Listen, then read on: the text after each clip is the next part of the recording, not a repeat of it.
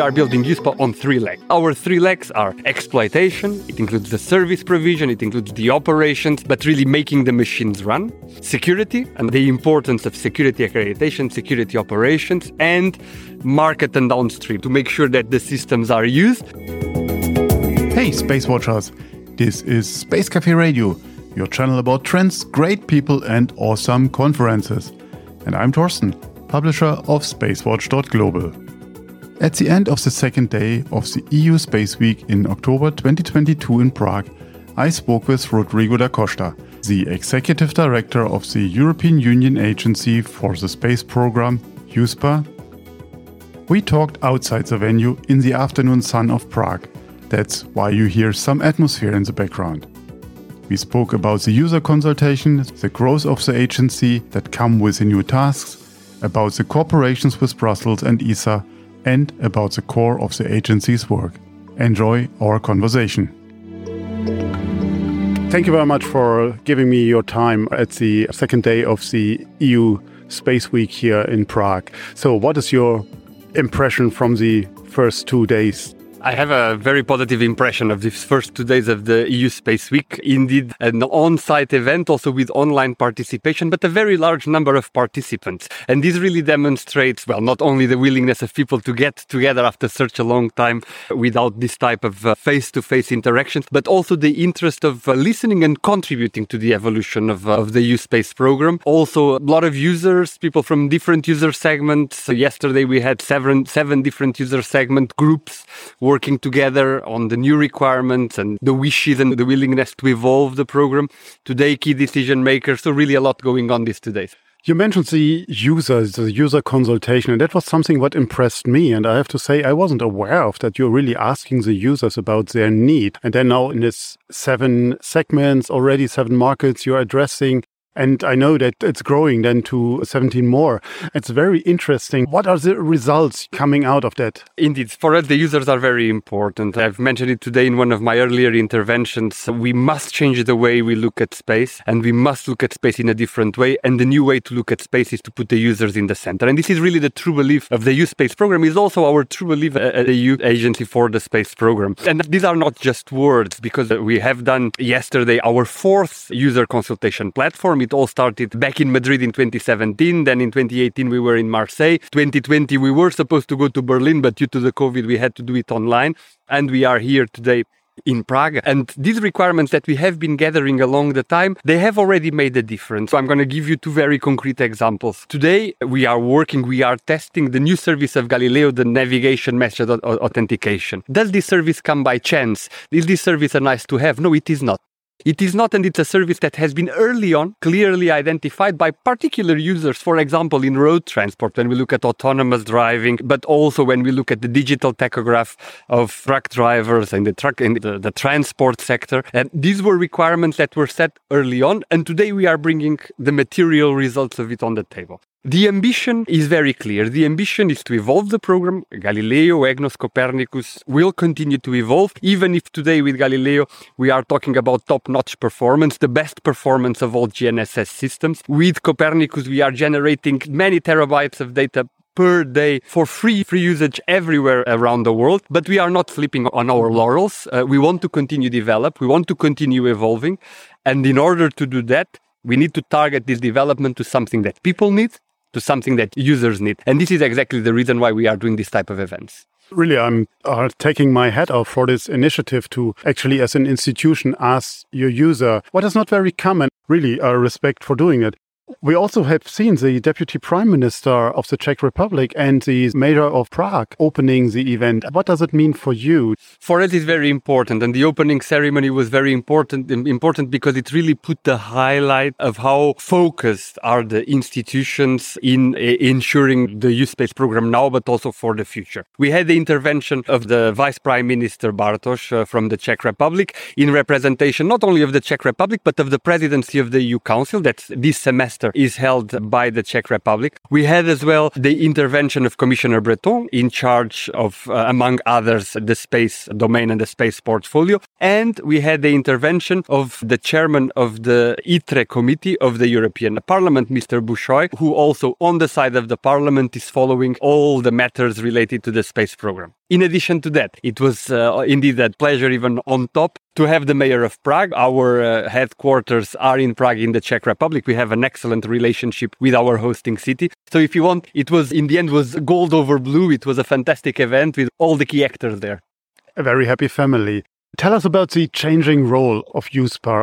One and a half years ago, when you renamed the GNSS agency into EUSPA, it came with a new package of roles. And we had our Space Cafe on that going into the details. But by 24th of February this year, I think another burden came on top of your shoulders in terms of security, in terms of monitoring, everything what is around that. So how can you cope with this changed role and of course with growth at the end?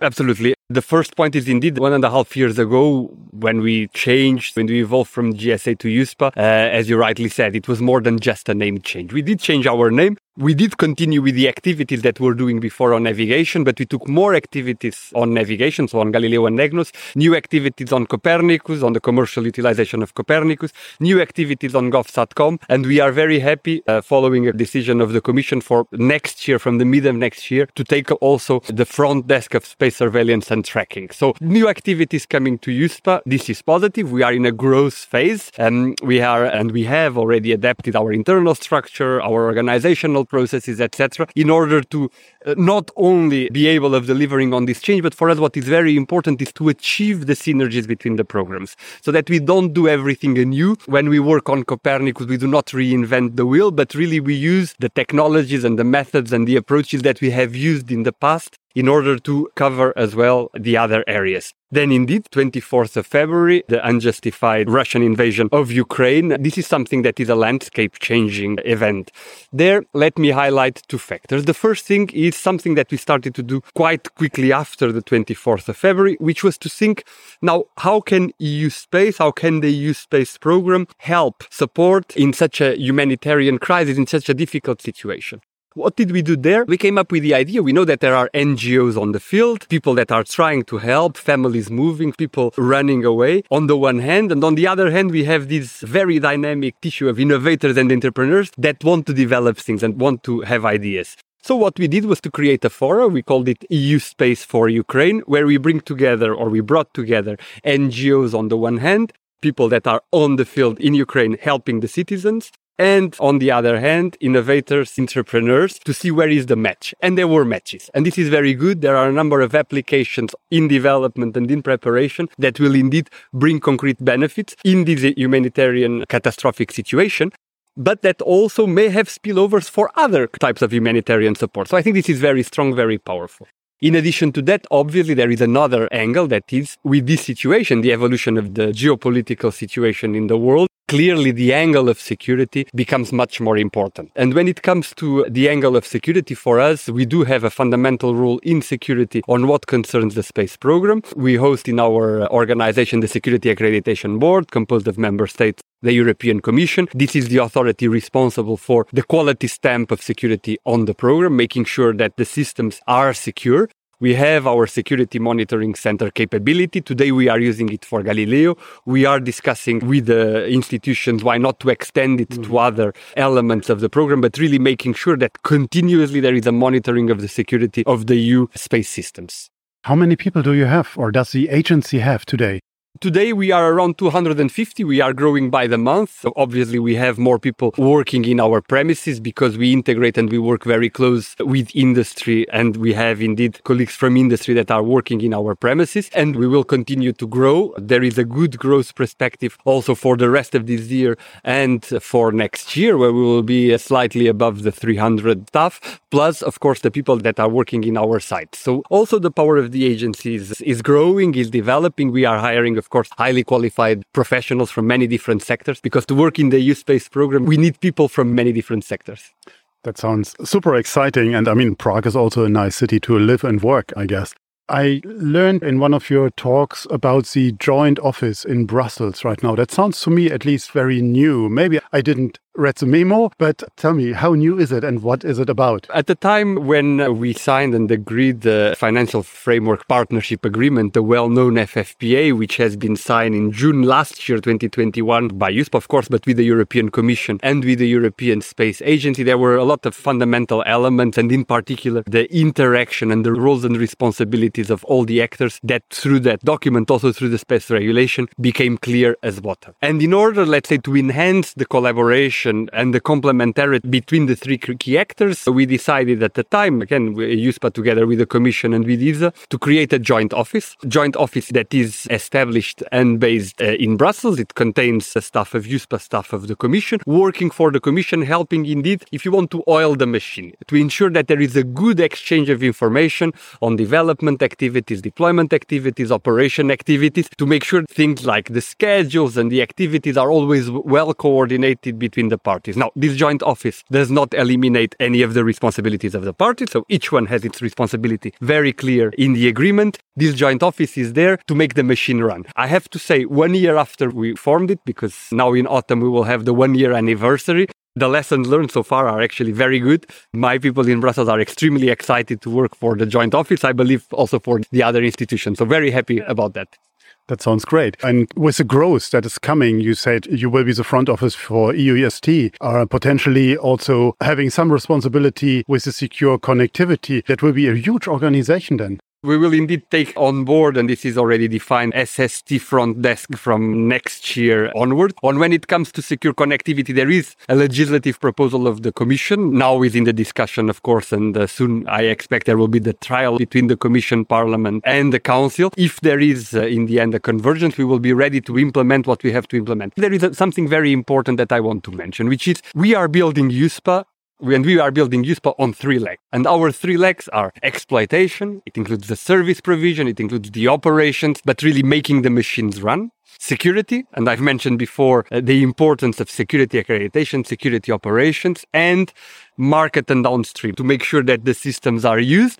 But as you saw also today, to make sure that after the systems are used, we can take the feedback and we can take the requirements back to the development through things such as the user consultation platform. These are our three pillars. When I look at the initiative of the Commission, the legislative initiative of the Commission, the tasks assigned to EUSPA in the domain of secure connectivity are exactly about this. It is about users. It's about governmental service provision. It's about security. It's about exploitation. So I think we enter again into the core competencies of EUSPA, the three that I mentioned, that we started long time ago to develop them as the GSA, and now we want to expand them to the space program and continue to use them, of course, in complementarity to what the Commission is doing, complementarity to what the European Space Agency is doing.